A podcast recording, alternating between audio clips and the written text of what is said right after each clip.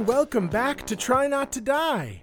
I'm your DM, your Drake Basher manservant, Noah Perito, and I'm here with our lone hero. Lisa Condemi, aka Gorgonzola, on the run with Erza and the Shard, keeping secrets and killing guards. Ooh, a classic, a classic couplet right there. Excellent. well, I mean, first and foremost, I just want to say to, especially to our, you know, our, our diehards and tryhards, Happy New Year! Happy New Year! Uh, we are so blessed to be going on now two years, and I think that this is actually going to be coming out based on our recording schedule several episodes after our first releases of the new year, Mm-hmm. I think. But, you know, this is me from the past saying Happy New Year. It's great to be back with Zola. Oh, it's so it's so great to be back. Um, and we want to a special thank you, of course, to all of our Eldritch patrons and all of you listeners from day one, and of course everyone who we've picked up along the way. Uh, thank you guys for listening until this point. We are on episode fifty nine. Holy hell, 10 I- episodes from the perfect episode. Yes, 10 episodes from the finale. So, we will not squander your support or time. Let's jump in with a new year, a new me, and a new recap. Last time, Gorgonzola finished her Vegas esque pub crawl through the dwarven city of Balderheim, her and her companion Erzalui Grabreiber taking a brief break in one of the penthouse suites of the tavern Gemütlichkeit. The now living Wildshard demanded they pull some pranks, so while Erza took a bath to calm down after such a strange, wild magic fueled rage, the two snuck into the hallway to see what mischief they could cause. Unfortunately, upon entering the hallway, the pair saw the Omnimalum stooge Plebo Underpaddle, who coincidentally had the suite next to theirs. Coincidence. After briefly hiding from the deep gnome, they re entered. It's funny how stories work, isn't it? Uh, after briefly hiding from the deep gnome, they re entered the hallway using illusory script to write a rude note on their enemy's door that could only be seen by him, the shard pushing themselves to cast arcane lock to keep them all inside. Entering back into the suite, Zola hid the shard and reconvened with Erza, who had finished cleaning herself. Uh, and though she tried to hide it, Zola sensed that the pale dwarf was anxious. But when pressed, she was unwilling to admit on what was going on.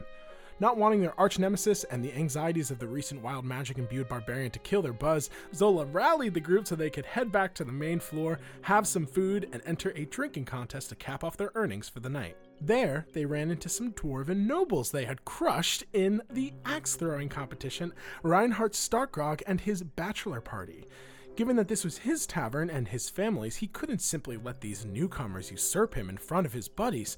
So Reinhold joined the drinking contest, the group agreeing to bet not only the money that was required to enter, but also if Zola and Erza won, Reinhold would have to admit Erza was a noble and his drinking buddy. If they lost, Zola would have to be his butler, and Erza would have officially have to give up on For trying to prove 60 she was a noble. Literally, just like for her life, Zola's whole life would be the new campaign would be try not to butler. Um, a contract was signed, and soon the group were deep in their cups, dwarves passing out left and right as they worked their way towards surviving till midnight. About halfway through, they took a break, Erza and Zola heading to the girls' room to sneakily drink their Guten Morgen after potions to sober up before heading back into the second half of the contest. When they returned, it was clear that Reinhold had done the same, so the remaining competitors were evenly matched as they chugged their way to the finish line. Though it was close, our hero and her pale dwarf ally came out on top, not only humiliating Reinhardt and his own family's spire, but ensuring Erza would have to deal with a heaping helping of political drama when she returned. Noticing an Omnimalum drow they had spotted earlier had followed them, the group bolted back upstairs to get their shit ready to go. When they did, they began to hear pounding on their door. The Omnimalum had finally cornered them, and the only possible exit was their window, which was a 60 foot drop to the stone streets below. Knowing it was their only shot, the party dove out, Erza casting Featherfall at the last moment so they could gracefully land.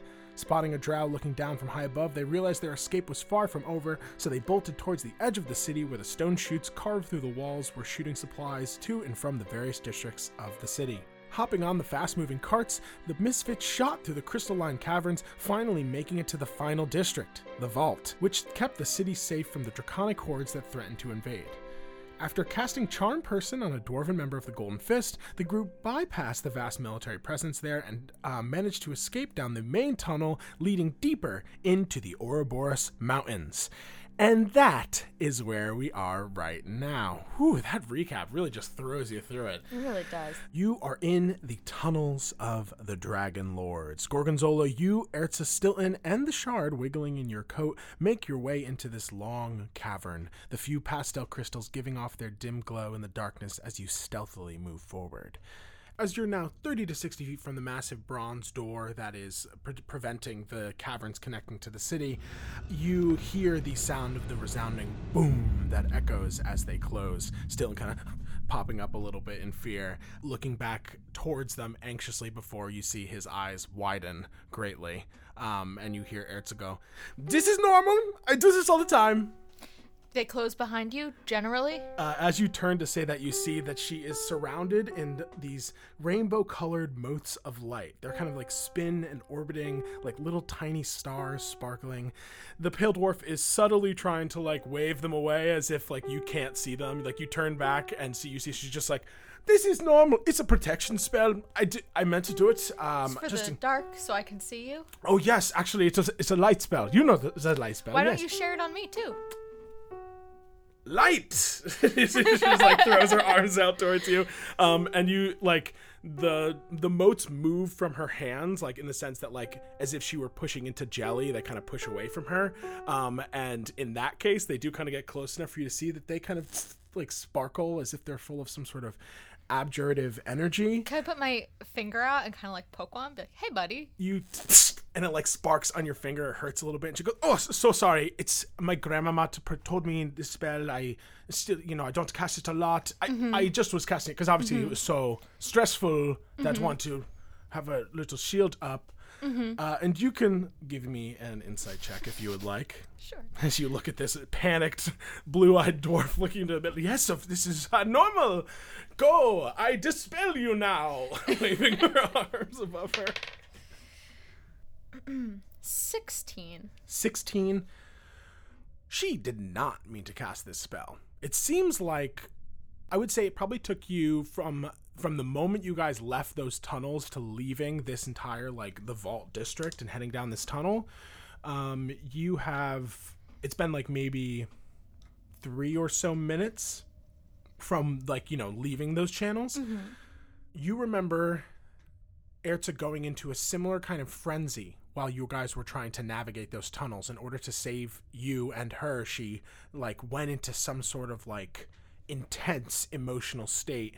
And for some reason it connects this moment to that moment. You're like she's kind of still in that strange like tense state like hi, like vent like hyperventilating a little bit clearly anxious about this did not mean to cast this spell. Something is going on. Erza is not in control of it. Yeah. Um, Zola is, I think, going to kind of leave it because the doors have just closed behind her. And Zola's like, okay, I am on a trip with this person now, for Oh, better no. or for worse. So I'm not going to start off with the invasive questions because clearly she has not appreciated that in the past. So Zola's just going to go, hmm, yeah, cool spell. I Danke. um, so just sh- straight ahead, I mean, should we maybe like rest up a little bit or Yeah, naturally. It would make sense if we take a, a quick break. Um, there is actually um, a small encampment about northwest of here that I can take you to, so we can stop there for the night. Um, and a populated encampment? no, just it's a small little enclave uh, carved into the stone. I, I managed to find it in one of my travels, and I sort of converted it. It's it's almost like a um, plane of air B and B, if that makes sense. I don't rent it out, but it's like I it's furnished a little bit. That sounds really cool. Thank you. No Um, charge, right?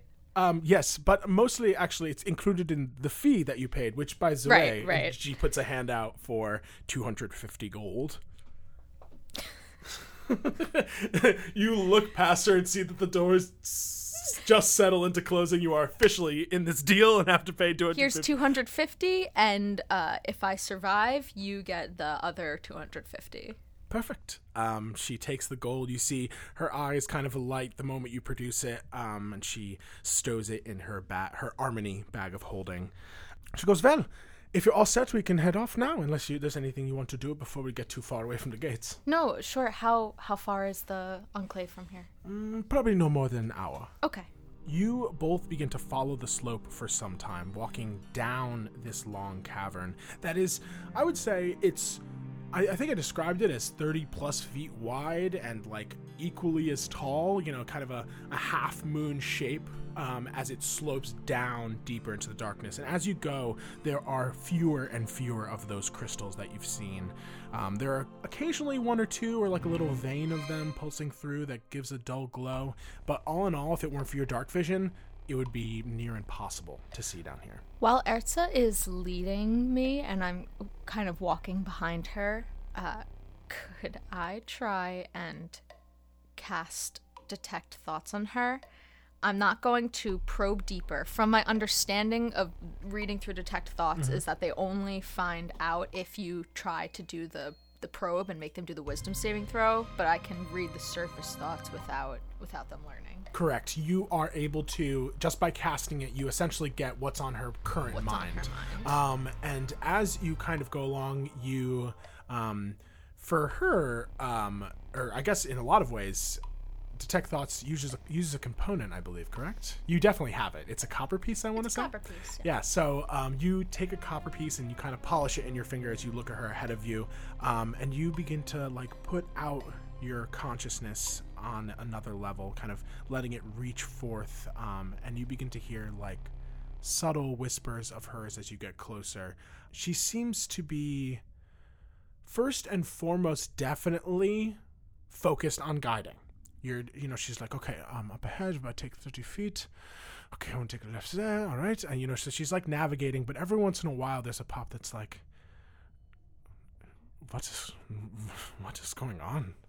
Um, just like a, a the occasional confusion, um, as you see, like she, it's, you know, I mean, thoughts are obviously very complex. You, when you think about something, there's a contextual sub thought that's going on there that you don't know, which was essentially like her looking down at her hands and thinking, what is going on? obviously has the context thought behind it that's not totally hidden but not so obviously to said. But you certainly do see like she's occasionally that thought of like what's going on? or like or like should i have not taken this job? Like those kind of things just flare up occasionally with like the context of being something's going on behind this looming there. Okay.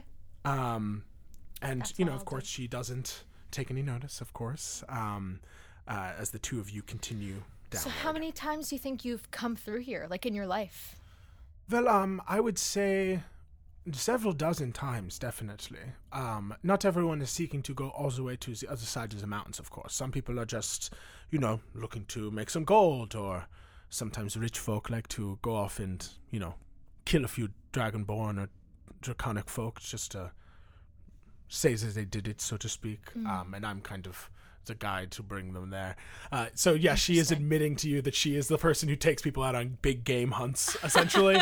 um, Interesting. um, but she, you know, she doesn't look proud of that aspect necessarily. Mm-hmm. She, she takes a lot of excitement when she starts talking about being like, honestly, I would say, you know, maybe maybe two dozen. The vast majority have been, you know, just taking people to get the beautiful view of old ruins, of dwarven ruins. Um, also, of course, it is always very fun to find some treasure. So, um, I, sometimes we get to do that.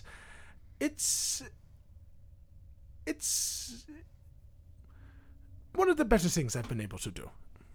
Sounds fun. Yeah, it's uh, you know, adventuring is a lot of fun, and the stories you get to tell um, from them and the stories you get to make is half of the enjoyment of it. You guys plod on. The tunnels split at a certain point. You're no longer walking in this major central tunnel, but down like a, a little bit smaller one. And then you see she cuts right and heads into this like claustrophobic tunnel that at your size you have to kind of duck and make yourself a little small in order to squeeze through. Um, you push onward and onward, nearing a full hour until she leads you to a small chamber that does not look like your final destination. You see that there are a number of small tunnels leading away from it, uh, and she leads you up to one that is like this polished kind of tunnel. And she goes, "Follow me." Um, she puts her hands on, and then just like like a water slide, just zoop, slides down it. I put Stilton down at first. You pick up Still, and he's like, um, you put him there. And he goes, just echoing for a very long time. I give him five seconds of clearance, like at a water park, and then I go down. The the shard grabs like the inside of your lapel and pulls you forward like you're some sort of force, and you slide forward on the slide, zipping around this claustrophobic tunnel um, that has clearly been like polished from use. It it allows you to slide and like you go up and over one time, and you're twisting around uh, until finally it empties out into this much larger space. Um, but I do need you to give me a dexterity saving throw as you fly into this Two. too. Um, so Erza like pops out into this cavern, which is more naturally formed cavern with some stalactites and stalagmites. There is a dim glow from a few crystal clusters in here, um, creating these long shadows from the small stone formations. On the far side of the cavern, you see that there is a sort of like boulder that has been rolled in front of what you imagine might be another tunnel, but it, it's like it's a pretty sizable one. Definitely, you'd need a several several men to carry such a boulder. Um, um, and you see she stands there and she goes, "Here's the place," and she turns around and still goes, and just she goes, "Oh jeez," and just like lands on her face. Uh, and then seconds later, you. Hurl out and slam in, and the three of you tumble into the ground until you're both like lying next to each other still and like on his back. We've done that a couple too many times. Wow eyes like spinning in his head. Um, wow. Uh, uh, well, um, we're Sorry, here. sorry. Nope, it's no, it's all good. Um, she gets herself up, dusts herself off. What's through there? I point at the boulder. Ah, that is our next way. Sometimes the tunnels um are a bit unpredictable, but I found this one that was a lot more stable um, many years ago, and it's a good guide as a starting point. and so you have it blocked off, or someone else blocked it off? I have it blocked off. Okay. I think that, and she she looks at it. I certainly have been able to move that boulder. I think that together it would be no problem for us. So Yeah, easy. I'm not worried about the boulder. Oh, Do I seem worried about the boulder?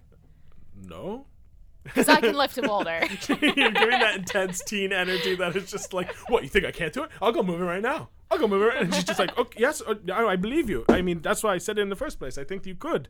But so eventually she just goes, well, um, we can stay here for the night. Um, you know, set up camp, um, eat some food, and as soon as you're ready in the morning, we'll head back off um, north. Okay, sounds good. Should we, like, roast some weenies or something? Is it safe to light a fire in here? Well, um, I would say that lighting a fire indoors is not recommended. So, in a cave, similar properties, there's not a lot of channeling space for the smoke. But if you have any sort of s- smaller sort of cantrips you can use, or you know, I, I don't know. I, I'm just going to. She pulls out a bag of uh, what looks to be like you know. Like gorp and some tur- some jerky and something like that. You know what I mean? I pull out the summer sausage from Tataria. ah, it keeps. you, um, you take that out, and you guys begin to share a meal. Um, after she kind of scarfs down a few bites, you see she pulls out a small crystal bead, um, and she gets down on her knees, kind of near one of the corners, not too far from where the boulder is, but um, a little ways away. And you see that she begins to kind of like draw out some arcane sigils, and she does this for about a minute before suddenly there is a flash and a solid dome. This cut like similar colored texture to the walls around you suddenly just appears before her and around her, completely obscuring her. Uh, there's a beat before suddenly she pops her head out. You're welcome to come in whenever you want. oh, it's like a tent. Yeah, this is how I. This is how we stay out here. It is, um, let's just say it's a little dangerous to be camping out in the open, even in a place as safe as my plane of Airbnb. Sure, I'll come in. Um, I actually, I gotta take a whiz, so Oh, just yes. go anywhere on the rocks. Anywhere on the rocks is fine. I'll walk a few meters away. Yes, that would be great. Um, so just definitely not in the, the dome. Never pee in I'm, the dome. I'm not gonna pee in the dome. And not on the dome. I know. I didn't assume you would, but I not gonna wanted pee to on check. top of the dome. Okay, you. know, I mean, you never. I always have to say you. You know how they say if there's a rule, it's because someone made the rule have to exist. Someone I did it the first time. I appreciate knowing the rules of your plane of Airbnb. Of course. Um, she nods and slips back into the dome. Okay, I am going to um, walk a couple of paces away. I'm going to give Marfin a ring on my sending stone. Marfin, I'm in the tunnels under Balderheim, headed north with a friend. well, friend. a couple things. Plebo following close behind with strange yellow stone. And then I will give an- another ring and say, also, my armor's being weird, but that might just be growing pains. Also, please have Gorky remove the portal I accidentally left at Hammered House. You send that absolutely chaotic message. Um, of course, bearing the lead once again. Um, Hey, I came in pretty close with pretty clutch with it. The did. stone was the most important. the stone was part. the most important part, but the Also, portal hey, is a little. also have Gorky just go real quick. Just, just scrub a quick portal for me. You mind if I? You put out this message, and there is no response. Marfin, you there? Nothing. I will call Smite. Okay. What do you say to Smite? Hey, Smite. I just called Marfin, but didn't get a response. Strange coming from him. I'm okay traveling north. Plebo not far behind. Strange stone. You wait a moment. No response. I service down here. Kill me. you fucking asshole. Slams the phone on the ground. They're on a different plane of existence. How the fuck does sending stone work? Um, se- sending stone. You are. Uh, give me an Arcana check. Okay. This is actually definitely worth a roll. So it says any distance, even to other planes of existence, with the TARS on a different plane than you, there's a five percent chance that the message doesn't arrive. Maybe I can't get anything down here. Maybe they're getting it, but I'm not getting the response. Oh man. Oh, unless the shard fucked with it. That would be so you to take away my cell phone. Oh, that's. Mom. I can't believe you took away my cell phone privileges. It wouldn't be a teen's journey if you didn't lose your cell phone at some point. Um, I got a nine. A nine. Yeah. It's. Uh, I mean, you know, a nine means that you don't necessarily know what the fuck is happening. Okay. But I will say that Zola is like, this should work. So, should barring the fact that they are either on a different plane of existence or dead, I have no other like way to know of like what's actually going on here. I'm gonna open up my jacket lapel a little bit and um, say hi to the shard. Hi. Sorry, that was a lot. We went down a slide. Did you like that? so awesome. You loved the slide? I thought you might. I love to do it again. We do it one more time. Uh, probably there's gonna be more. Oh, that's a promise. I There better be a imagine that promise. there's slides. so there better be some fucking slides. I didn't say I promise. But anyway, um, my phone isn't working correctly. Oh. Do you have anything to do with that? Maybe No. you didn't mess with it in my pocket. Mm, no. Can I do an insight check? Give me an insight check. I got a nine. A nine. The shard is a ball of crystal fragments and mm-hmm. therefore is a little bit difficult to read. So I think that. I can't tell the, what expression you have right now. oh, sorry. I sometimes I keep on letting my eyebrows just like flow up. I keep. I gotta keep them down. I keep forgetting where you guys keep them on your face. I'm wondering if you're kind of like a magnet and I put you next to my credit card and you just, you know, screwed I- with the. Ooh, I wish I knew what a magnet was. Ooh, it sounds cool though. All right. Well, um, have you ever been camping before? No, this is my first time doing literally everything. Well, we're gonna we're gonna go in a tent and we're gonna just go to sleep and Okay. basically close our eyes mm-hmm. and not do anything for like eight hours. That's you've shown me sleep before. I, you know, it's not my bag, but I'll do it for you because you've shown me respect. All right. Tomorrow should be fun. Okay, and quick question. I mean, Yeah, yeah. just looking, it like looks one one of the eyes drifts from the front of the face to the back, and you see the other arm does the same. We're past, we're out of the city now, so can I? we gonna meet your friend? I've been thinking of introducing you. You know what? Can I tell you something? It's that I can't quite get a read on her. And I'm worried that she's like gonna be weird if I like bring another friend into the group.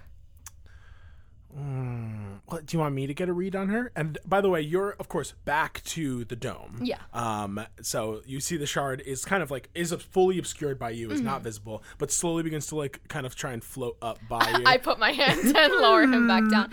You know, I I promise I'm going to introduce you to her. I I want to raise the subject and get like I want to gauge how chill she is. I don't want to introduce you to someone unchill. Mm, So what you're saying is you're basically laying out the red carpet for my grand reveal. Yes. Okay.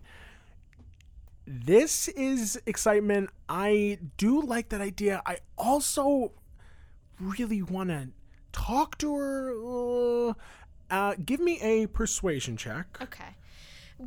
You want to talk to her. Is there any chance that you've been maybe um fucking with her magic? Oh, well.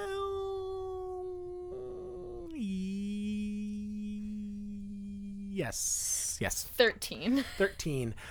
The shard, um, again, we have established that the DC for persuasion checks with the shard is lower thanks to your uh, the rapport you've built up over several. so the DC for this was 10. Shard looks and goes, "All right, I'll wait. Has to be soon." Um, as for her magic, I, you know, sometimes I just took a little suggestion from the audience. You know what I mean? It's it's pretty cool. It's pretty cool magic, Mm-hmm. but that that kind of shit can freak out someone. I like being given random magic, but sometimes eh, when people just see lights around them, they don't know what it's from. It could kind of freak people out a little bit. Like imagine if all of a sudden there was lights around. You would like that. yeah. Never mind. If you give someone a gift, it's a good thing. you want to go back in my jacket What's in there? in the snowy parka? Um, and you you shove the shard into your parka. Yeah. Um, it goes okay, okay. Just like you know, again, just give me a heads up, and I'll I'll, I'll do a little performance. I'll give you a signal. yes. You stuff it, turn back in. Um, back. you head to the dome. Um, you place a hand on it, and it is fully solid. Um, like it, it is impenetrable. Um, you give a little knock on it, and then you, as you're like, your hand hits it for the third knock, it goes through. Um, as it has now been made permeable for you. Whoa. So you I step on in. Step on in, uh, and you find yourself in this ten foot wide dome. Um, its temperature is much more tolerable than like the the weird heat that you have been dealing with outside. It is pretty plain in here. It looks semi transparent, like you could basically see anything outside of it.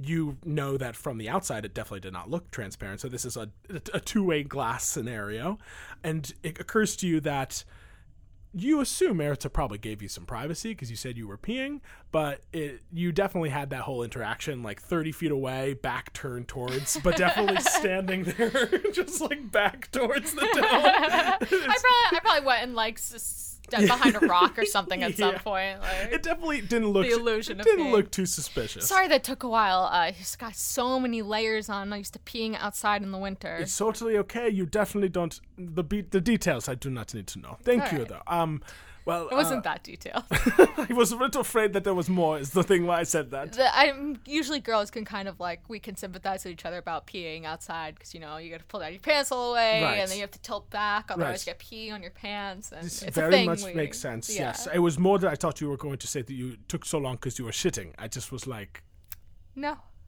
the two of you sit there in silence for a few seconds. right, so you know the that's dwarven food has been hitting me though. I'm not it's gonna heavy. lie. It's heavy food, It's even for us. Um, would you mind if I just worked on my homework for a little bit? I'm in college. If I didn't mention that. Oh yes, because you said you were on a school trip, basically. Oh right, yes. Yes. So um, I have to do some homework. If that's okay, mind if I maybe you know one of your little our little ball lights still out? uh, no, they have since faded. do you have any Um, more of those little ball lights you could illuminate the? Oh yeah, I totally do. Because Um, if not, I have a little clip-on book light. But uh, let me just. And she's like patting her pockets. I love to do my homework by the light of magic. Uh, you know what? I just um.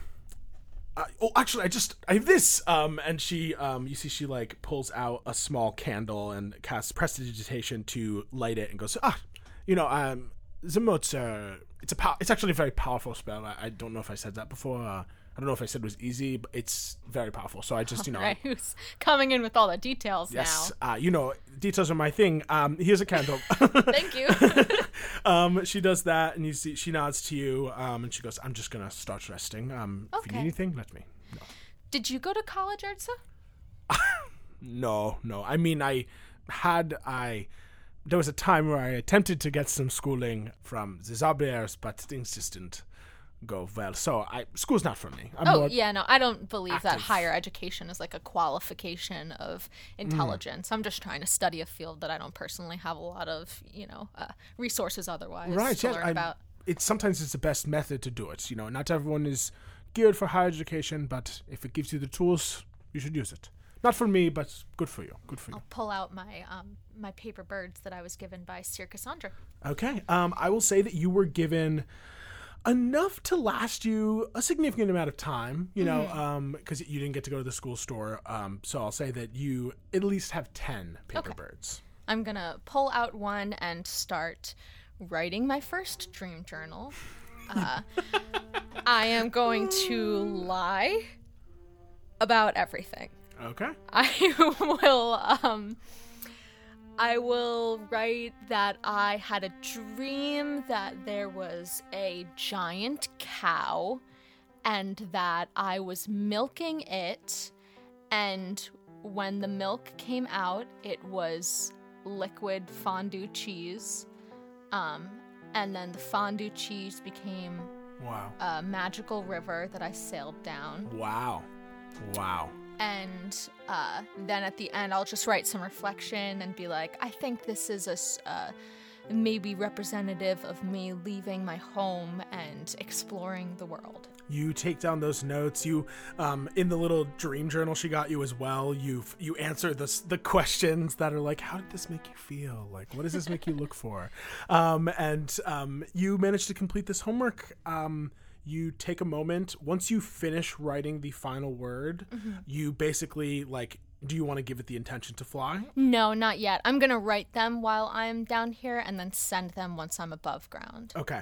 You the moment you finish writing it, you essentially the paper is like like it's as if it primes so you can be like go, but you hold it is going to hold in that position so whenever you want to, you can send it. i'll put it in my bag All right. Um and there anything else you want to do before bed? no i just want to you know keep up on them not leave them all for the last minute you know when you have to do a journal for class and then the day before it's due you're just like i'm gonna i'm gonna have to make up some dreams I'm going to be right into my dreams the moment the teacher's walking towards me. I just know it. um yeah, you you finish writing up your journal. Um you see Erza is kind of finishing up with everything, putting all her things away. She's all packed up. Um, and the two of you can take a rest unless there's something you want to do. Yes, um, I will um, wait until Erza is asleep. I'm gonna pretend to sleep. Okay.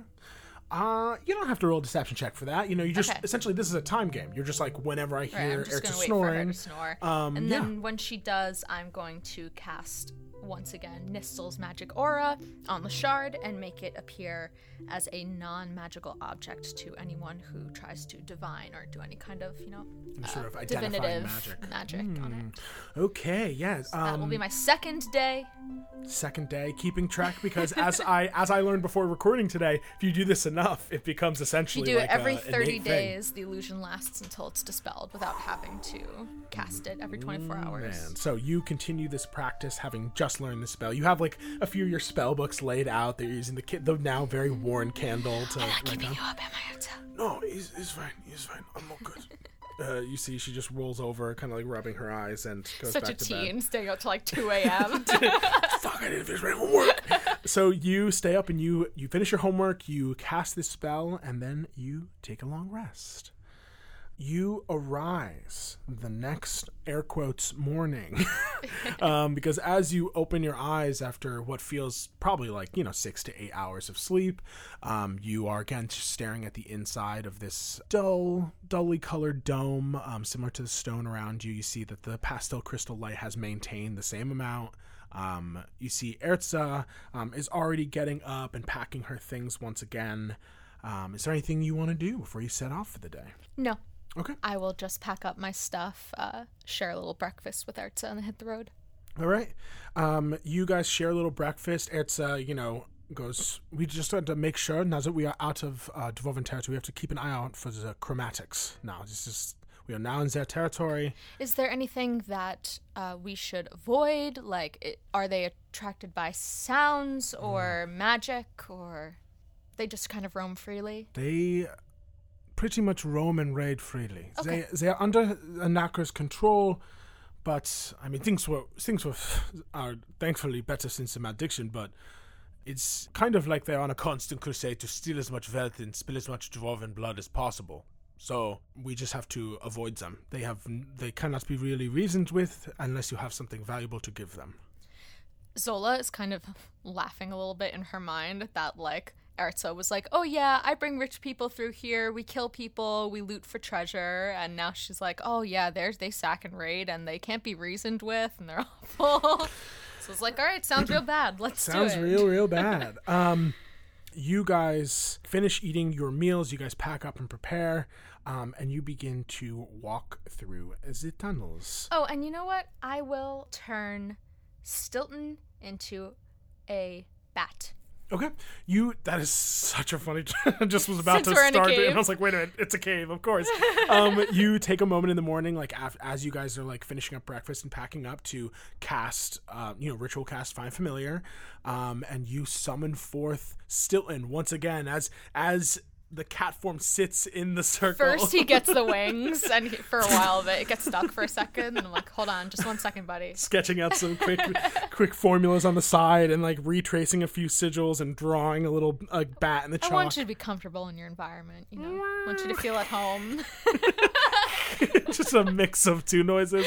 Um, and after a bit, there is a flash of uh, yellowish light, and then you see a cow patterned little bat fluttering before you. He looks different than all the other bats. All the other bats are glaring from the ceiling. yeah, you see a bunch, and he looks up almost like, you know, it's very. A little similar, seasonally appropriate, a little Rudolph s- scenario going on here. You see them all like, yeah, you're gonna play in the little bat games um, from their little position. Um, you guys get yourself all set. Esther goes, "That's a very neat trick," um, and you. He's got a lot of sides to him. I can tell, almost like a D twenty. Huh? Huh? Then everyone looks at camera. You walk for some time. Hours of navigating twisting tunnels and climbing open crags. The tunnel rises for a bit, then dips, then rises again. You strain your tone muscles flexing to follow up the stone as it curves and slopes, splitting in a few ways. Erza pauses, scanning at times to kind of check the options before taking a tunnel to the right. You climb and climb for quite a bit until eventually the slope becomes more manageable. You're a bit hot, a bit sweaty, but the moment you take a turn in this tunnel, you feel a shocking breath of cold wind hits you. Um, this tunnel continues carving upward and curving for a bit, you following after Erza towards this colder air, the temperature dropping faster and faster, near freezing to the point in which you're thankful that you hadn't taken off all of your, your heavy winter clothes. I uncrop my jacket. Yeah, you you uncrop the jacket. Um, I roll it down. Stilton kind of um, flutters down and goes inside of your hood a little bit Oh, it's so cute. um, as you follow up this path, climbing higher and higher until it opens up with a change of lighting, and you see that you are looking out into the outside world. It is probably nearing. You've walked for most of the day at this point. It's probably nearing sunset. So, as you finally exit out onto this cliffside, you see that there is this breathtaking view, this sunset cascading through these massive mountains that stretch far beyond your vision. The two of you kind of standing there on this naturally forming veranda, open, but with enough cover to provide some protection from the stinging snow. You are standing before a path that is open to the air, and you see that probably about like 60 plus feet ahead of you, the tunnel continues. Right, it goes Um, back down. Exactly. So you're like, it's almost like a little opening deck A here. passage, yeah. Exactly. That literally is out on the top of this mountainside. Snow kind of swirling around you, um, the wind buffeting you. Erza looks out and goes, My people will someday scale these peaks as they did millennia ago. It's beautiful to see them every once in a while. It's incredible. I've never been this close to this kind of. How high up are we? Oh. Well, uh, we use feet in dwarven culture. Do you use feet or meters? I guess that's a world building question for you, Noah. It's up to you. We're making an executive decision here. Uh, no, we do meters in Padawick. Okay, I will convert. Um, I I would say we are easily several thousand meters up at this point. Uh, and you look down and you see that you can't even really see valleys below you. There's crags far as you can see, the wind is is like blowing at your red hair, um, the snow stinging at your eyes as you just peer out. It is so beautiful, but it is undoubtedly terrifying, as we had mm-hmm. established that since you had not been near mountains for most of your life, except in a distance, it is a little bit scary being thousands of meters up. But you look out, and there is an awe and a wonder at the creation of these mountains. You're not sure if it was some sort of calamity caused mountain or if this was formed from two tectonic plates crashing into each other, but it is beautiful. While I'm taking in this incredible view, I will roll my portent rolls for the day. Oh, good idea. forgot about those. Never forget the portent. Interesting. Okay. As you are uh, up there, the two of you looking out, Erza goes, "We should probably we should probably get going." Yeah, we, Yeah, she it was just- good to get a little fresh air. Yeah. Um, she turns. Um, give me a perception check. Oh wait, I forgot I add things to this. oh, and is it based on sight? It is based on sight. Eighteen. Eighteen. Oh, it feels so good to add four to that now. Oh, so good. You deserve it. We we are almost sixty episodes in. You deserve to add things to your perception check.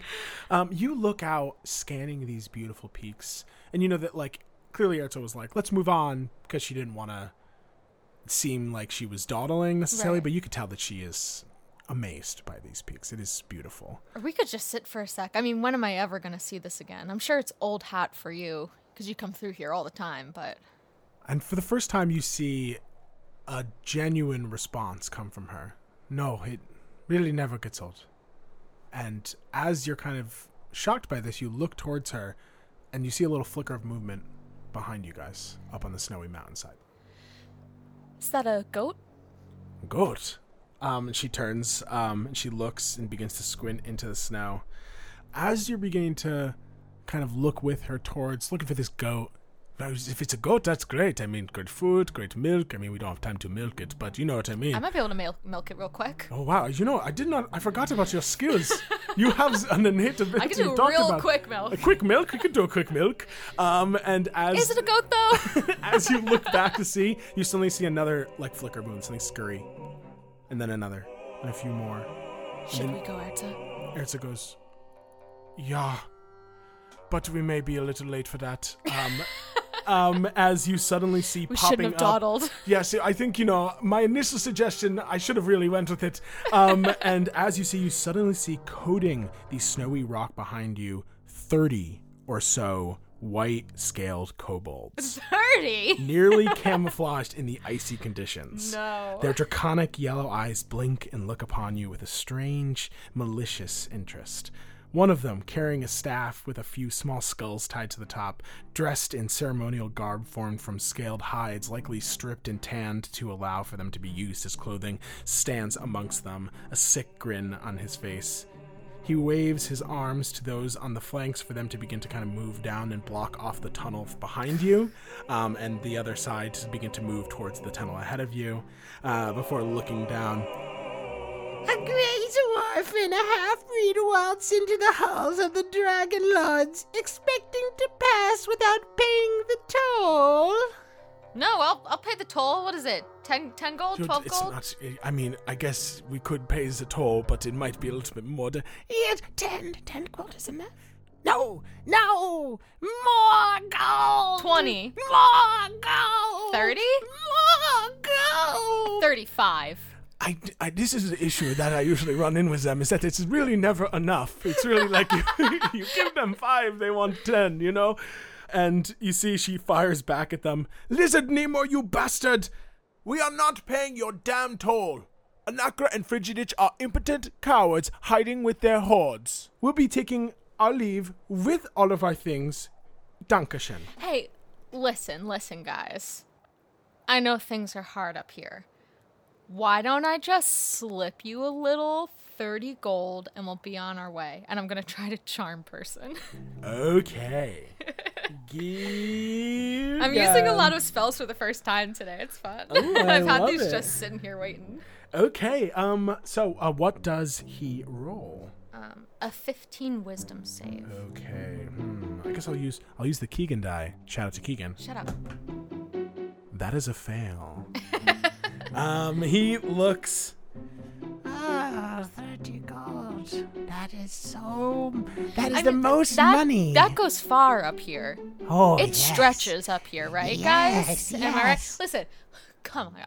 We don't want to have bloodshed up here. You guys have got better things to do. Bloodshed. I like bloodshed. Oh, bloodshed is kind of fun. Erza, let me handle this one. I got 30 gold. Uh, and I will give I will give this man 30 gold. Okay, you reach into your coiffer and pull out 30 gold. Actually, can I uh, give him um, 30 copper pieces and see if um, he'll he'll maybe be a little uninformed? Oh my god. You Maybe like maybe he doesn't know the colors that well. How do I roll this? I guess okay. Like you sleight of hand, can I try and just like drop it and then in his hands and then just like fold his hand over it and be like, "All right, man, it good doing business with you." okay, here's what here's what we're gonna do because I think that you're right on that. The way to do it would be to see if you can properly like deceive him into thinking that this is exactly what he is getting. Yeah. Um. So. Give me a deception check. Okay. And you can do so with advantage because he is charmed from your charmed person. Okay. Um, and once you do that, I will that'll set the DC for the intelligence check that I'm Okay. gonna roll for him. Okay. what a way to go. 15 for my deception. Okay. Believe it or not, kobolds are not geniuses. uh, but this one is. He rolled a 400. No, okay. Um, hold on one second. The thing is, I've been rolling like dog shit of late. Uh, so the odds of me beating this are actually very slim. You said I need to be a 15? Yep. Okay, I need a 16 or higher. Because he's a minus Just use one. minus one. That's fun. That's a six. All right, I give him 30 copper pieces. Ooh, yay! Look at everyone. I have 30 gold. Frigidich will be proud. You got it. Erza looks absolutely so impressed at this. is like, not only did you like avoid violence here, but you did it through deceiving. You didn't end up losing any money, which I also love. it's not my money, which I also love. Um, as you pass over this little, I'm gonna say it's like in a little bag. So little honestly, he like looks yeah. in it. It's it's dark enough out here. Coins. It's coins like coins.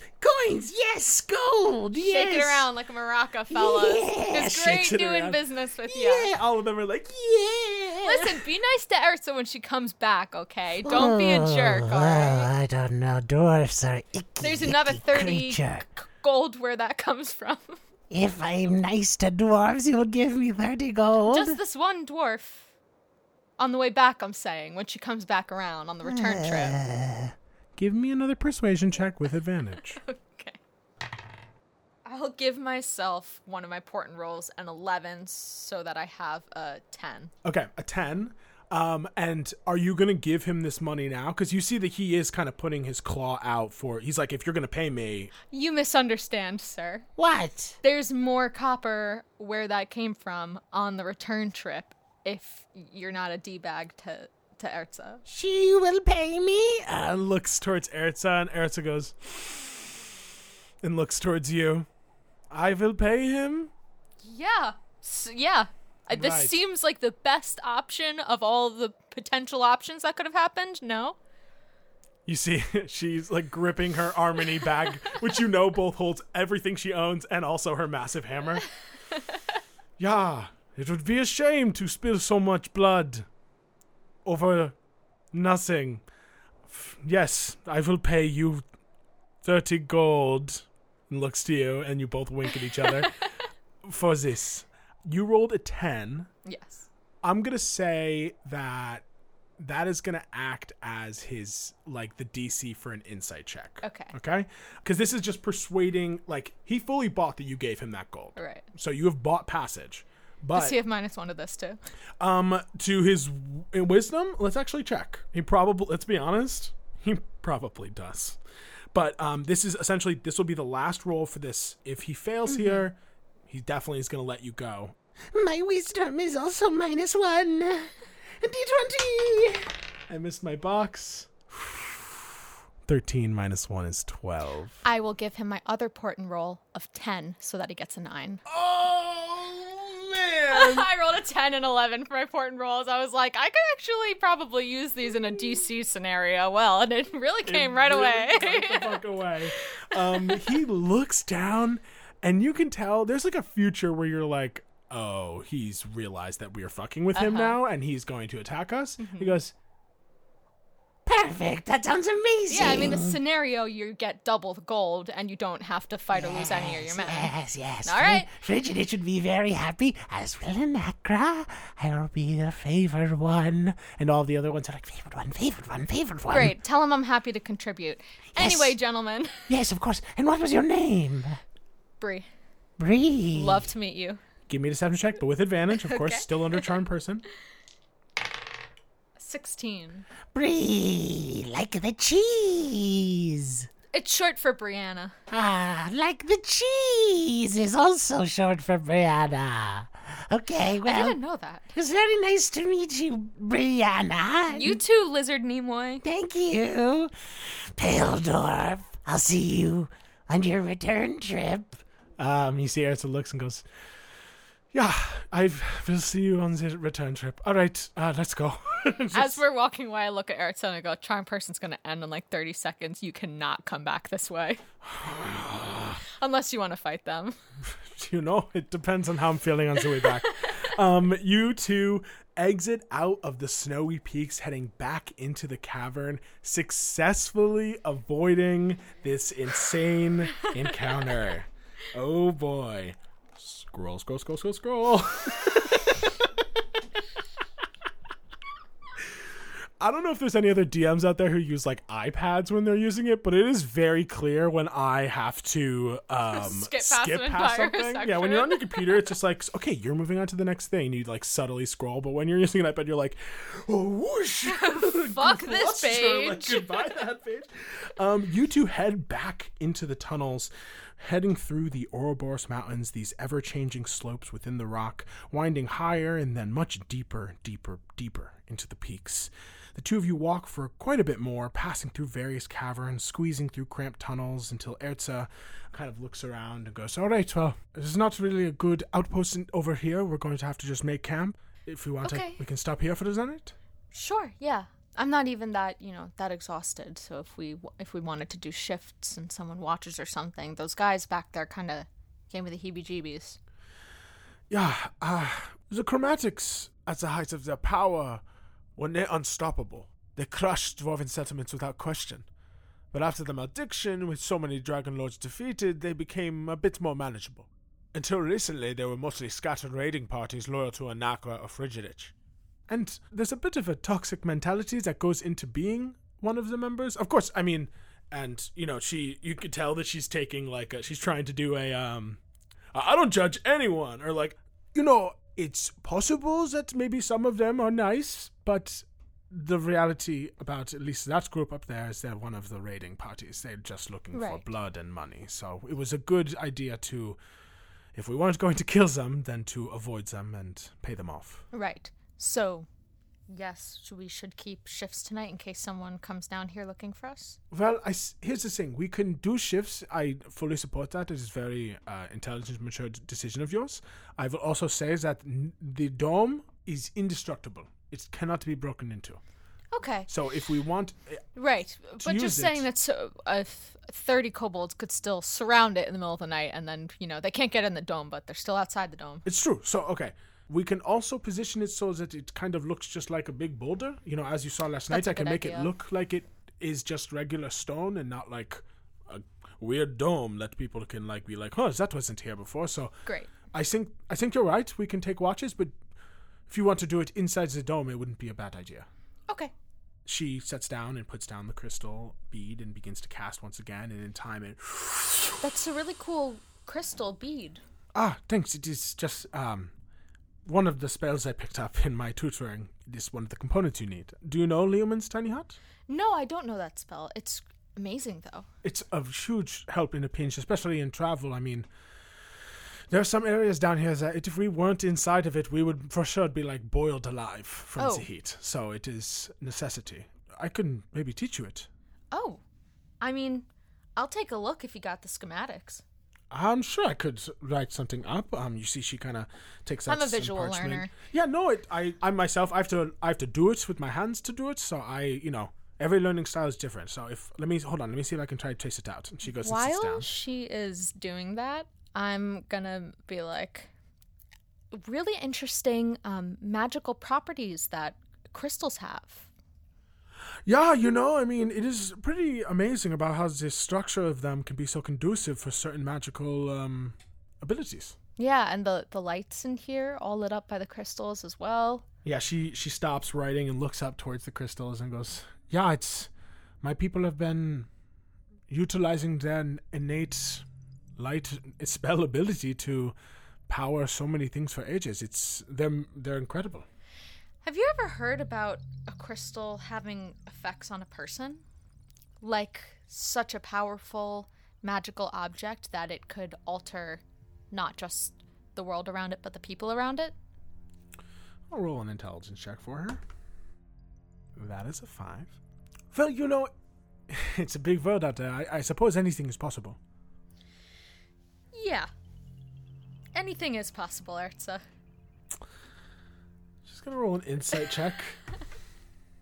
That is a thirteen plus her insight. Do you think you are you trying to be deceptive in any way? You don't have to roll a check here, but if if someone were someone heard you say that that way, how would you think it would come off? I think Zola is kind of hoping that Erza will maybe like buy a little bit into this conversation. Zola's like testing the waters a little bit. She's not trying to hide it. She's trying to be like, what would you think about if there was like a crazy magical object that could change your magic? Have you ever heard of anything anything like that? Anything like that's weird.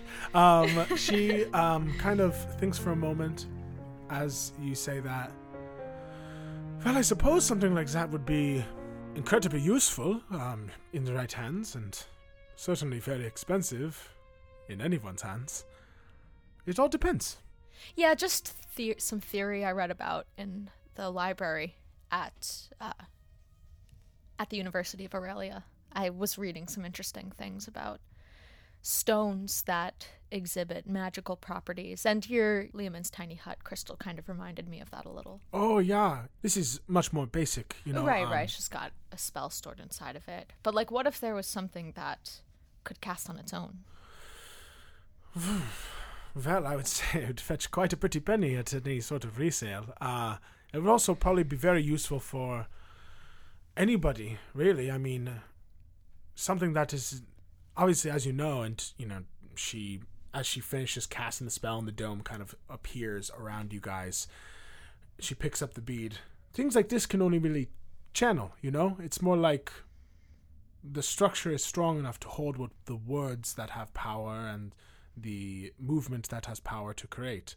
But something that was self sustaining would be incredibly useful. I mean, the light crystals, though they only really produce light, just having that ability to have perpetual light indoors has sustained Balderheim, where other dwarven civilizations fell to all of the dragon lords many, many years ago. what you said uh, was just so interesting to me about um that bead holds like the potential for magic but the actual power has to come from inside the person what is that do you think i mean i know we're getting into the theory and everything of it but Ah, you know, I mean, I wasn't much for books, but I will say that there's something powerful in intention. I think that that is a lot of what drives magical force. Or, you know, as you said, for most, this would just be a simple, practically a rhinestone that someone could bejewel on themselves. But in the hands of someone who knows how to use it, it is a key to unlock a spell. interesting Indeed. You know, I again, I'm not much of a theorist, but I would say that something like that, it's well, there are here tell of items that are so powerful that they can create incredible, powerful effects. So I imagine something like that would be very useful or very dangerous. do you think that anakra might have something like that Give me an insight check. three Yeah, I think that Anakra would actually have something like that. It would definitely be something he would at least seek. You know, he is a. a hoarder of many, many items. Um, he tries to get pretty much every single. He tries to get his hands, his claws on literally everything. So I wouldn't be sh- shocked if something like that exists if he already has it or if he seeks it. You know, he's taken quite a few incredibly powerful objects from my people in general, so it would not Like shock what? me. You see, she kind of. It feels. It's almost like she's like, "Oh shit, I didn't mean to like kind of say that out there." It's complicated, of course. Lots of many things, you know. One thing that comes to mind is uh, Begerensfort. And you see her eyes just like look fu- like look very very intense when she says that. Is that a place? No, uh, well, I mean, he has definitely taken many, many places from us, but he. It's a long story. Uh, Great. I uh, love to hear story while I go to bed. Is still in, kind of hanging from the hanging from the bottom, uh, from the top of the dome, looks down at her. I lay down and put my blanket up to my chin and look over at her. You can continue. Oh my, it's when you look like that, it's so hard to say no. Uh, all right. Well, during the malediction, I close my eyes so that she'll feel more comfortable telling a story.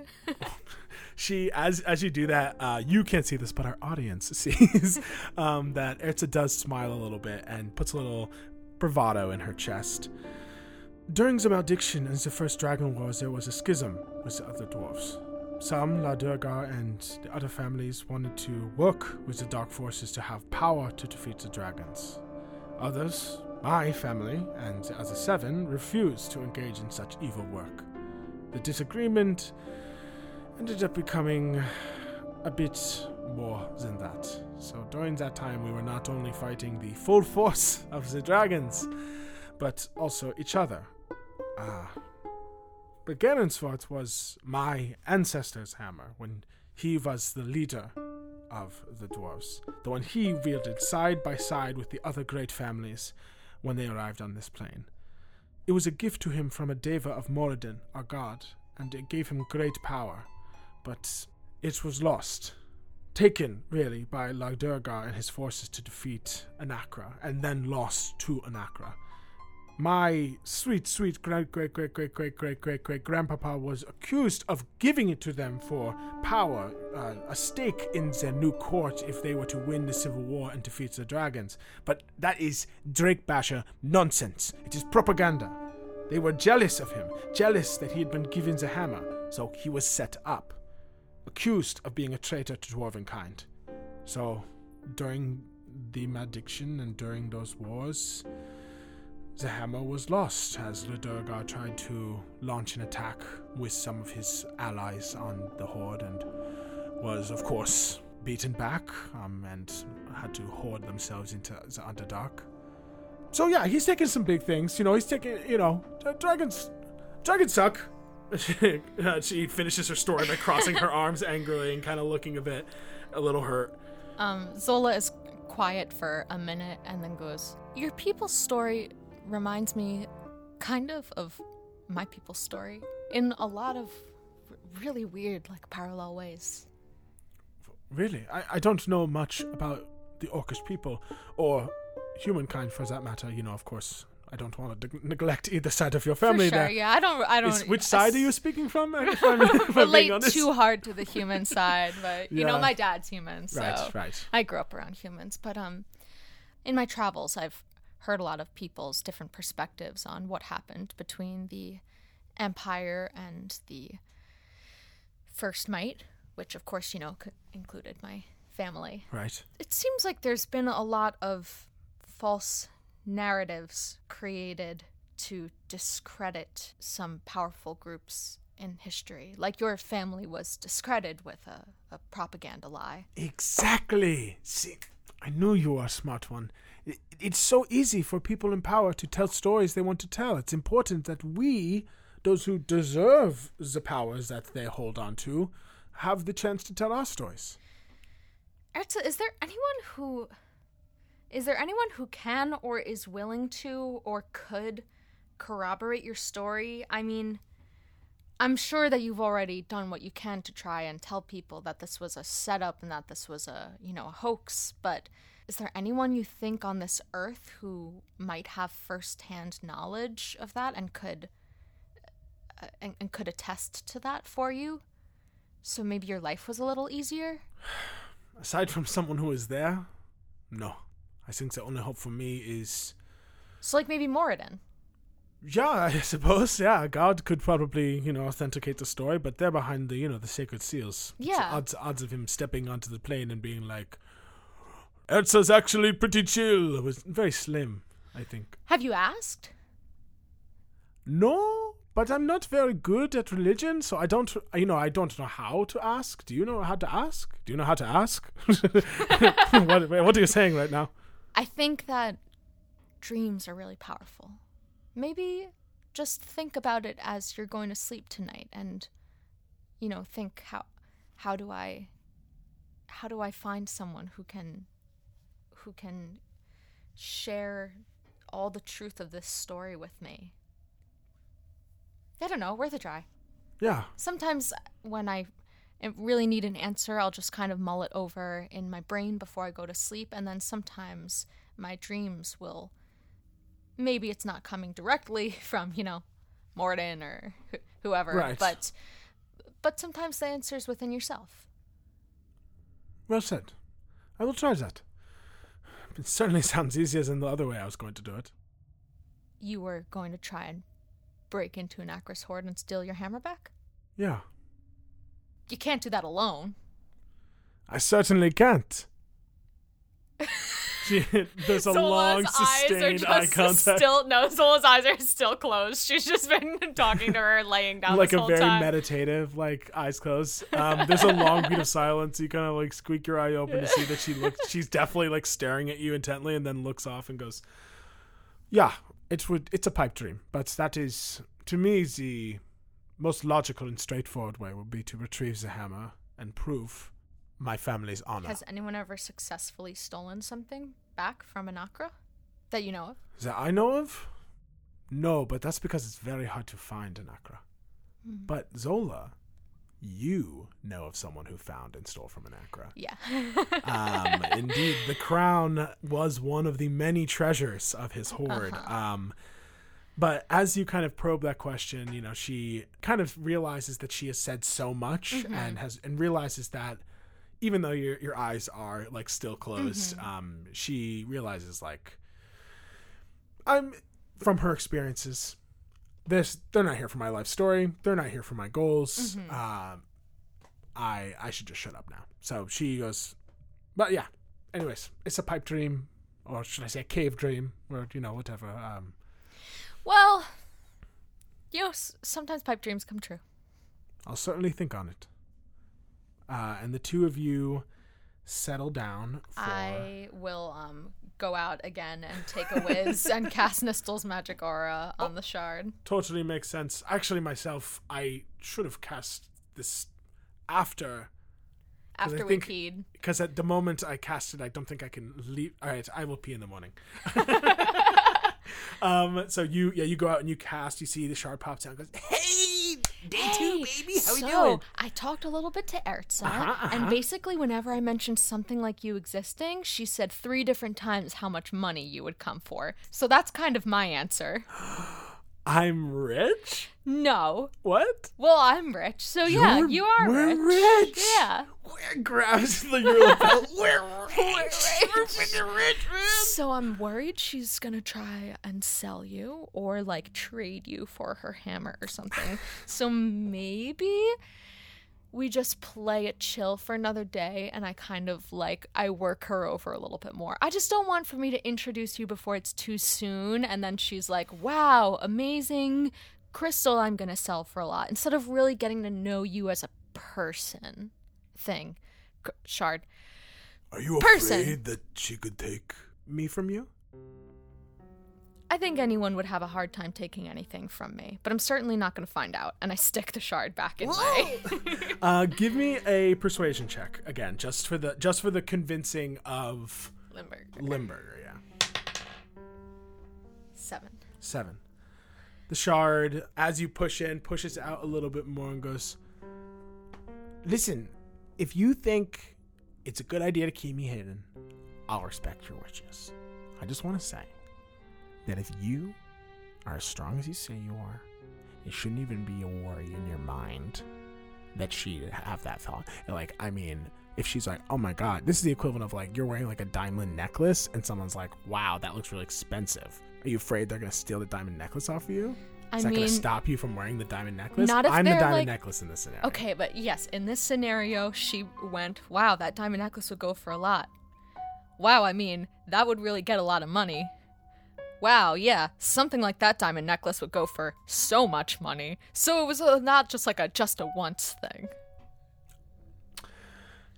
I, you know, it's I barely understand money as a concept. So for me, this is I shouldn't have even used the diamond know, you know, I just want to make sure you're safe.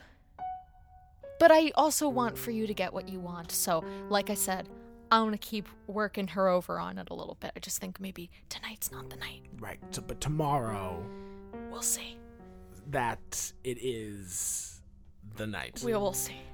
we will f- see through the idea of making tomorrow happen. I see that you are thinking that. I gotta take a whiz. Well, I don't want to see. I don't want to be indecent. Turns when you shove the shard into your jacket. Um, Stilton, who you see is, has fluttered out with you, is hanging from the stalactites and looks looks down, looks at you, and is smiling. But then you realize he's upside down, so actually he's frowning. I still, think you look like you're having a fun time. Oh, actually, are you?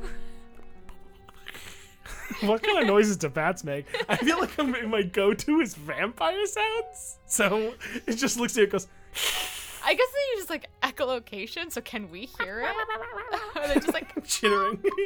yeah, you see Stilton opens his mouth and there's just nothing coming out, but it's just just Zola's 18? yeah. Zola can just barely hear this pitch because her, her ears are still young enough to hear these tones. And you just sense that Stilton Stilton in a lot of ways has you know, Stilton always is follows your command, mm-hmm. follows your lead, only just as expressing worry. And I think that in this mm-hmm. moment you sense that Stilton is like perhaps the most unsure Stilton has ever been is knowing like you can't hold on to this shard forever. Because the, the in a lot of ways this is the equivalent of having a toddler where it's like I am responsible for you and I am responsible to make sure that you don't do shitty things out in the world but also if I have my hands clamped over you all the time It's gonna be worse. it's gonna be yeah it's gonna be a whole other type of worse Yeah. um so Stilton just kind of you know flutters down and kind of like huddles onto your little know, arm still in. I'm just, I'm afraid. Not that I think that Erza is a bad person, but I'm just afraid that she'd do a lot to prove a point. And she just met me. opens his mouth and another high-pitched whine You're comes out so quiet. I like when you're a cat and you can really kind of, you know, speak to me. uh, you see uh, it just bat gesticulating a lot with the occasional tossed in every once in a while uh, you finish up taking a piss uh, um, and head back into the dome. Uh, you see that inside, Erza has pretty much already set herself up for bed. And with that, um, you guys can head to sleep. I'll stay up and keep first watch. Okay. Um, Dunka. She nods and sets up in her little sleeping roll and goes back to bed. Zola, you spend the first few hours of this evening probably doing, you know, your dream journals and making sure you get all your homework done. For quite some time, or just kind of scribbling there in the dim light of these crystals. Uh, your eyes straining. Your your glasses already on your nose. You're like scribbling your homework, and probably about, you know, again, we are kind of off the clock schedule wise, but what you would surmise is probably about halfway through your watch, you hear the sound of little skittering. Hmm. One moment. You look up from your work um, and look out, and you see one of the white scaled kobolds. Not the one you had spoken to, not Lizard Nimoy. One of them has scampered out here and is like looking around very twitchily before it turns around, kind of scanning the room. I'm to roll an intelligence check for it. Okay. Um, I will just stay quiet for now. Um, but I think I will Can you message a sleeping person? It awakes them immediately. Yes. Okay. So you can't. It's it's definitely a surefire way to communicate silently if that's All what you're worried about. Well, I will uh, message Erza and say, "Sorry to wake you up, but there's a kobold outside. Just lay quiet for another minute. Maybe he'll walk by." She bolts up, albeit silently. She's immediately up and looking. I kind of put my hand up, like, "Just wait, just Um, Yeah, wait." freeze, and she does indeed, following your um your move. She looks out, and you guys both watch this kobold kind of look around, sniffing, walks to one corner, scampers to another, turns to the dome, walks up to it, tapping on it. Confused. It's it doesn't know what this is. I rolled a nineteen um, on its intelligence check. Uh, I'm gonna say that this kobold is never uh, Leomund's Tiny Hut is not like a common like everybody's got Leomund's. So I think that this kobold doesn't know what this is, but is definitely like given pause by it. Is like tapping on it and like sniffing it, puts its jaws on it.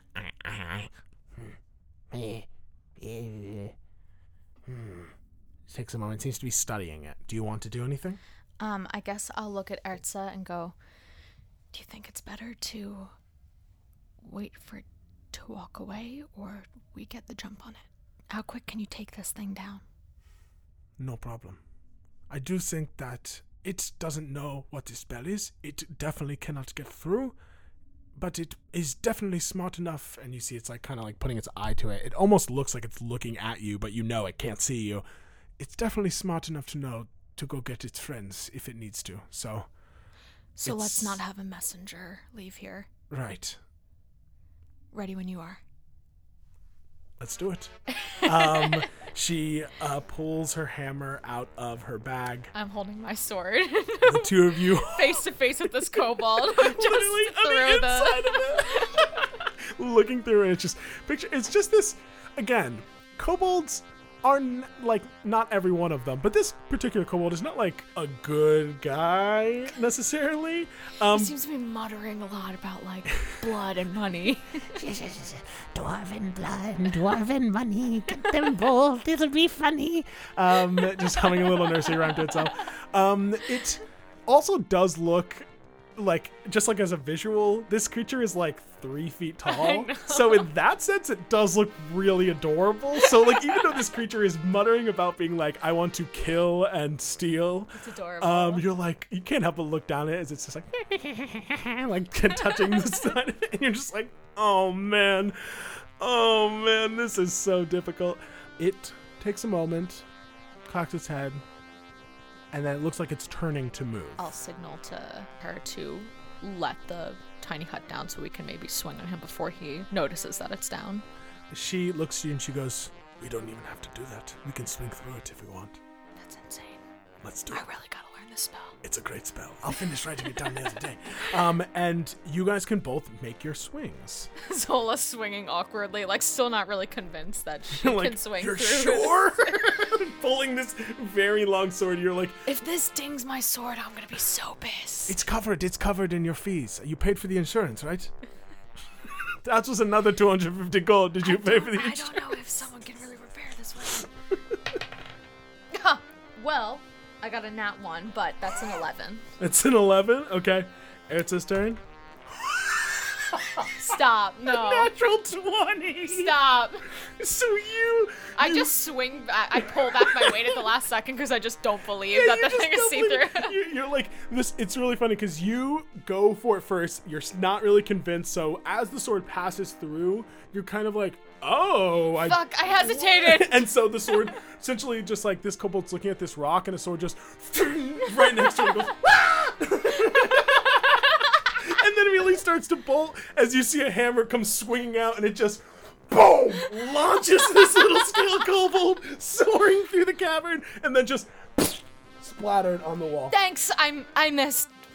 No, you know it's full full disclosure here. I know that killing, just in general, is not not like easy or fun or nice. So it is okay that you hesitated. I would hesitate too. This creature. I just hesitated because I don't want to ding up my sword on the rock. you did not trust the dome, did you? It's just want you to haven't cast a spell. I trust you. I know you're a great caster. Just you know, Uh, listen, things I- go wrong with magic. I understand. Yes, I believe Should me. we clean this up so that if another kobold comes through here, they don't see a dead kobold and go running? Okay, yeah, that's a good idea. I do, and this is not me shirking off the responsibility of cleaning it. You can't leave. I cannot leave this. All right, I leave. and I just sweep uh, up eh, uh, eh. dead kobold. slowly sweeping up and like brushing down. As you are doing that, this kobold did let out a sc- screech. Okay. So just give me a stealth check. Okay.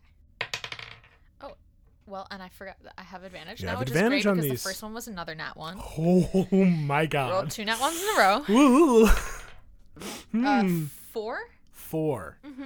You clean up this kobold. what a sentence.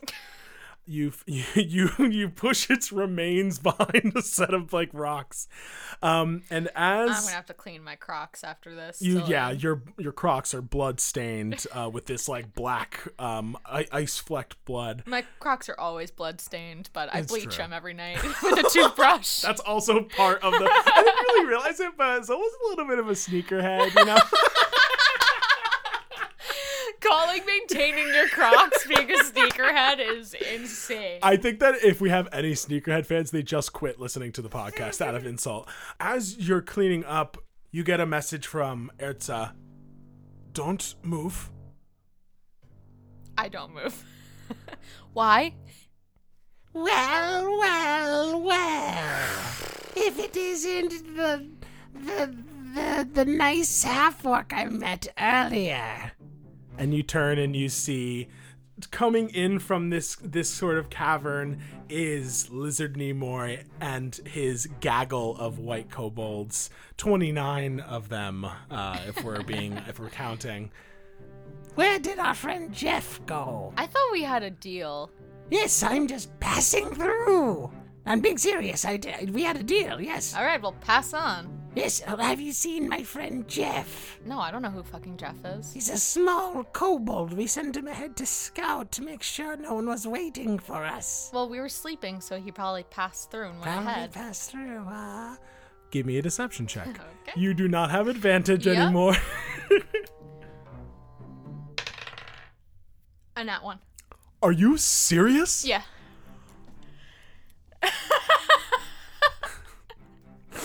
Probably passing through. I look down at my Crocs, Your eyes go down to the Crocs and you see this covered in blood. covered in blood. There's a little kobold eyeball right next a to little them. scale. He just like, like kick it away. He goes, Oh my god! You killed Jeff! can I can I cast charm person? I think I that have we're gonna action have to go economy? into roll All right, all right, initiative. right, yeah, okay, let's okay. roll initiative. Erza, should we get our 30 copper back? I'm not going to operate at a net loss for this one. And 30 copper definitely cuts into profit margins. I rolled a 5 for my initiative. I just want to say that I have rolled a 1, a 1, a 4, a 1, and a 5. So, It's actually insanity. no offense, Keegan, but get it together. Keegan, if you're still listening at this point, we apologize for ever dragging you through the mud. Um, okay. Up first is actually going to be Erza, which fully makes sense if you think about it. Um, bolting out from the side where this like fucking dome is being positioned. Um, she runs out screaming. She is going to go into a rage. Cool. Um, which means that she rolls a d8 you see that her body like as she rushes forward to swing her hammer it almost like vibrates with energy as if there's like another force behind it. And as she swings it's like the hammer itself burns through the air. Um, and she's gonna just take two swings on the two nearest kobolds. Uh, and i will also tell you uh, slash remind our audience that we do indeed have cleave rules. Um, so uh, first attack for her that is gonna hit that is a natural one plus her bonus. That is not going to hit. Oh my god, literally so hard not to hit these guys. Um, but she does hit on the first one. Ooh, 15 damage. You watch as she leaps out screaming, "You're never walking away with this money!" Um, and swings forward, and you watch as her hammer poof, three kobolds splattered against the walls. Uh, she deals 15 damage, killing three of them instantly. Um, they are now down to a total of 26. 26. All right, Erza, that was like 10%. Working our way through. That is going to be the kobold sorcerer. You see Lizard Nimoy raises up his hands. You shall pay for your treachery against the Dragon Lords! He is going to cast Freezing Ray, which is a version of Scorching Ray. He takes a shot on you Understandable. and a shot on Erza. Dirty 20 to hit you. Uh, shield. Shield, you throw up a barrier as this torrent of icy, icy, freezing energy blasts and like crackles against, like solidifying on your shield before dropping and shattering to the ground. Man, we could have just done our business and been called it quits there. But you killed Jeffrey! Jeffrey was tapping around. Oh, Jeffrey never tapped. How dare you? Um, that is his first attack. Jeffrey It's, woke uh, me up. Well, I don't care about your sleeping schedule. That's not my problem. That's it's your responsibility to get eight hours. Um, unfortunately, he does hit Erza. Oh, and he gets another shot too. So he'll do another shot at you. Okay. That also that hits. Uh, no, I'm, that misses. Natural one. That Oh, good. misses. Um, My shield will cover that. yeah, the last one just doesn't even get to you. By the time it hits you, it's just like a snowball that just just like pops again into dust. We're too busy arguing. he's just like no, he's not even really like attacking you. He's like mostly focusing on Erza but screaming at Stop you. pointing your finger at me. You Don't you like point your finger Point, at me. point, point, point, point, point. I've been watching a lot of Beverly Hills. They love to say, "Don't you point your finger at at me." Hey, listen, those that's a fighting move. Don't put your finger at anyone. Um, um, he does hit Erza for only six damage. Um, as the frost kind of crackles around her, she just looks angrier for some reason. for some reason, she just gets madder weirdly. As this icy blast hits him, you see, like, again, positioning wise, you're directly ahead of him, like probably 30 feet away. Mm-hmm. To his right, about 15 feet, kind of nestled amongst the other kobolds, is Erza swinging at them and splattering them as he casts from his right hand, not looking at her. he casts that spell, and as Erza, like, finishes her swing, gets struck by it, she, like, snarls and turns toward him, and there is a, like, almost tendril of arcane energy that backhands him as he's not looking. He's like, What the fuck? uh, he takes so she takes six full damage um, as her um, her magical rage kind of defends her in a way. Um, that is going to be um, now. That was his turn. Sick tentacle, Erza. It is now the kobold's turn. Dunka, I don't. I. I mean, of course, my t- tentacle power. Uh, um, it is going to be now all the kobolds' turns. Okay. Um, your AC is currently twenty because 21. Twenty-one. Okay. Cool. Thirteen go on you and thirteen on Erza. They I all. also I take no damage from magic missile if they're using that. Oh, they all. You see a few of them shake their hands. She has shield up. Don't use magic missile.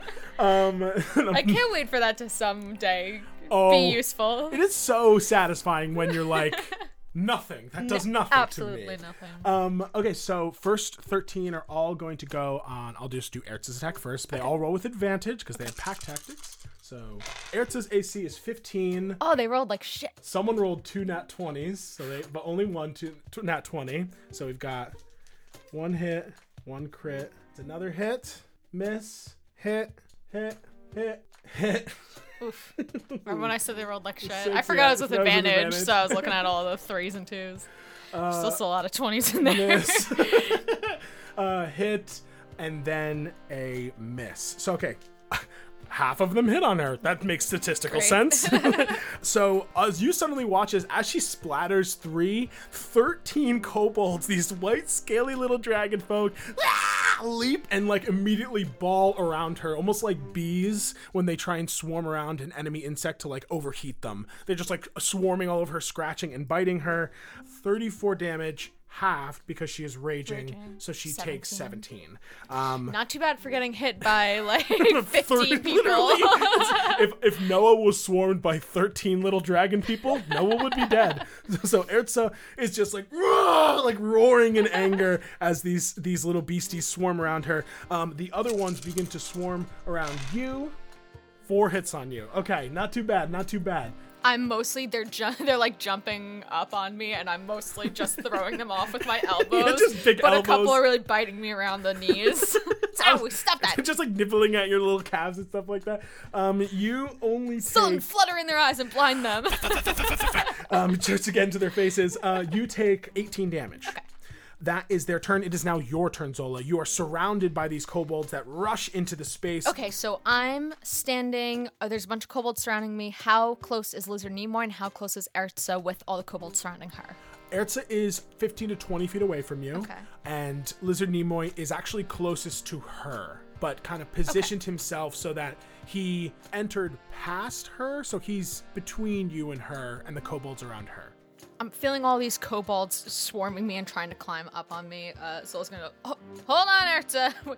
Point out our point out our exit for me, and I'll cast uh, Thunder Wave to try and knock them off of me. Oh boy. Um, okay, so 13 are on you. Um, they do not get advantage on this. You said 13 was the save? Fifteen. 15. 15 is my Fail, save right now. fail, save. Three of the 13 Save uh, succeed. half. Okay. So the ones who fail get pushed ten feet away from me, and take ten damage. You put out this blast of thunderous energy, and it is almost like, I mean, we've seen it in anime, we've seen it in Avengers movie. It's like you slam your fist on the ground, you, and there's a blast of force as all of them are like, "Bah!" like blasted back. Um, The you- three who saved don't. The three who saved managed to cling onto my legs and just take five damage. just like their skin flaps as like the air like brushes by. Come on, get off of me. Um, all ten of the ones who failed are splattered on the rocks around you, fully dead. Um, and I will do my second wind as a bonus action to get back the uh, some of the hit points that I lost. Uh, and I'll tell you right now, these last two kobolds are on death's door. It's three that are surrounding surrounding you. I pretty much get back up to full. You are looking good. These kobolds are looking bad. Um, This is looking bad for you guys. Just want to say. Oh, yes, I thought the numbers would help us, but perhaps it was a little bit of an overestimate of our power. We're OP. Get used to it. Uh, so am I. Minions, fight! Someone go tell Frigidich what's going on here. I shall defend you. um, uh, you see uh, on his turn, he is going to again cast Scorching Ray. He's going to focus fire on you. That's a 22. Ah, damn. That's a dirty 20. And that is a 16. I will shield so that the 20 and 16 don't hit me. Okay. You are only going to take uh, 11 damage as he's just like, "Ah!" like screaming this icy frost blast just all like splattering against your, your shield. Ow. It's, Net, ow, but still net positive for me on really, this one. it's at, at worst, at worst, it is like getting hit in the face with a, a big snowball that you're like, ow, that had some ice in it, asshole, why? like, ah, that one hit my eye. ah, yes, we're winning again. Um, that is going to be uh, his turn. I have and- like 10 of your guys' hit points. Literally you might have all of their hit points collectively if not more they signal to the others and you see that on the last turn of the remaining kobolds you see that enough to keep Erza from taking opportunity attacks on them kind of hold position basically like out of the 10 or so near Erza that are still left, you see that like five of them swarm her while the other five scramble down another tunnel, um, running away, taking a full disengage. And then the other ones are just going to use their attacks. The last three that survived. Oh, that's a miss on that one. It's a miss. Don't worry, Lizard, we will not leave you in your time of need. Three little dragonborns just scratching at your armor and doing absolutely nothing. Uh, that is their turn. The rest are gonna attack Erza. Only three hits on Erza. 13 damage, halved. She goes, This is nothing. I can't believe we ever lose to you. Um, You lost to these guys? uh, we'll talk about this more later. Um, um, as she barrels through another, um, just letting them all scratch onto her. This is going to be. Um, I think I skipped her turn, so I will let her have her turn. Alright, so should we just get going? Screaming in a rage. "Ah!" Um, as as those who Well, I look at Still, and she doesn't seem like she can really walk away from this one. um, you also see that like in her rage, those who had attacked her this turn, more of those like arcane tentacles like slap out, and you see several of these kobolds are severely injured just by attacking her. Um, as she wields her um, hammer and then just splat, splat, um, as kills two immediately as well. She goes, "This is amazing! I love this." Me too. Let's get out of here. I Fine. um I didn't do anything with Stilton on my turn. Mm-hmm. Could I send him to go flap in the faces of the kobolds who are running away and just try and maybe like disorient their movement a little bit? I think that you could send Stilton to tail them a little bit if you would like. Okay. um, because with a full disengage, they kind of negate a, like a an attack of sorts. Yeah, yeah, yeah. I just want him to flap in their faces, like when Okay, you're like yeah. trying to walk through, you know, a tunnel, and then a bunch of bats come down and just go in your face. You're like, ah, ah. Ah, no! Uh, it's a swarm of bats, lizard! They're using bat salads now! They have elements. It's insane! Um, Hold strong, brothers! as Lizard screams out in the tunnels, You won't escape with your life! um, it is now. Give him hell, still in. it is now actually going to be because they all essentially made their turns. It is now your turn. Okay. Ignoring the kobolds that are clinging to my legs, if I get opportunity attacks from them, so be it. I'm going to run for Lizard Nimoy and try and swing on him twice. What are you doing? No! Don't hit them first! Um, they are going to take opportunity attacks. Two of them hit significantly enough to pass your shield. One of them gets a nat 20. The other one just um, rolls an 18 plus 4. Okay. Um, so the nat 20. My shield's down anyway now. Six damage on the first. Is that the nat 20? That was the nat 20. um, and then an additional three damage on the second. So total nine damage. As you push them out of the way and they're just. Ow, that's smart, guys. no, don't do this! Uh, 28 and uh, 23. Uh, no! yes, that's it. 25 damage total. 12 on the first attack, 13 on the second attack. For Lizard Nimoy. You. he, he goes, You'll never escape! You should have taken the copper. and is fully cut in twain as your blade sinks through. And he just I goes, take the bag out of his pocket. Ow! and then just splits in half. As he's splitting in half, I'm reaching into his pocket. Give me that. pull out the the small bag of 30 copper um as he falls to the ground Th- that was your turn these last Yeah. kobolds Scatter, kids. they look at you and go for Frigidich um and are gonna keep attacking Erza. All right. It's gonna hit Does she look like she's really hurt? no she looks fine Cool. okay only one of them's gonna hit Really an organized effort here, guys. Ah, we're winning! uh three damage half to one and she goes Arthur, are you okay? You look like you just got a paper cut there. oh yeah i think i'm going to die um Did you uh, prick your finger? she takes her hammer, raises it high, and with f- two final blows, she whack, whack, and clears the last few in front of her with the with the cleave damage. You guys are out of combat and surrounded by just like kind of frosty, icy scaled kobolds that are just like. Well, sorry to interrupt your sleep. If you want to get a couple more Z's, you know, I'll stay up. No, yeah, I, I mean maybe we should move on a little bit, find a different place to camp. Sure. Here's the thing. When I say raiding parties, this was maybe like the the Z team. You know what I mean? They're usually headed by a dragonborn or someone of a higher rank. Yeah, I mean, I wasn't thinking that these guys were like Anakras. Like, Lizard Nimoy This didn't is- really strike me as like the number one general of the Dragon Lord army. It's very insightful. Some would be frightened by him, for he is for definitely formidable. Uh, looks towards the two half pieces, but you are right. Yes. Uh, the thing is, kobolds in a lot of ways like to use themselves as markers. They have died here as a way of signaling where we are. What a horrible evolutionary trait. You know, for those who are sticking with Anakra's team, I do not see the appeal of, of this lifestyle. I feel like a kobold could just not do this, but well, I mean, you're so pardon my words, but you're so zealous about your hammer that you'd walk right into a dragon's hoard. That seems like it could certainly mean your death. That is entirely different. That- First Okay. of all, that is a matter of honor. This is a matter Oh, of yeah, yeah, yeah. no. You th- okay? You don't think that they maybe find honor in how wealthy and powerful they are? I, you know, I'm sure they find some honor in serving someone of that wealth and power, as you know, I'm, I would hope that any subjects I would someday have would. Uh, you see, she definitely kind of is like surveying this gory scene and was like, I mean, I mean, they didn't seem like great guys. I'm not saying I regret slicing that guy in half, but right? It's, it's, I, thing weird things matter to all different kinds of people. I see what you're saying. I can see how you could find honor really anywhere, as in what I'm gathering here. Well, this was a fun night of camping, but maybe we should move on.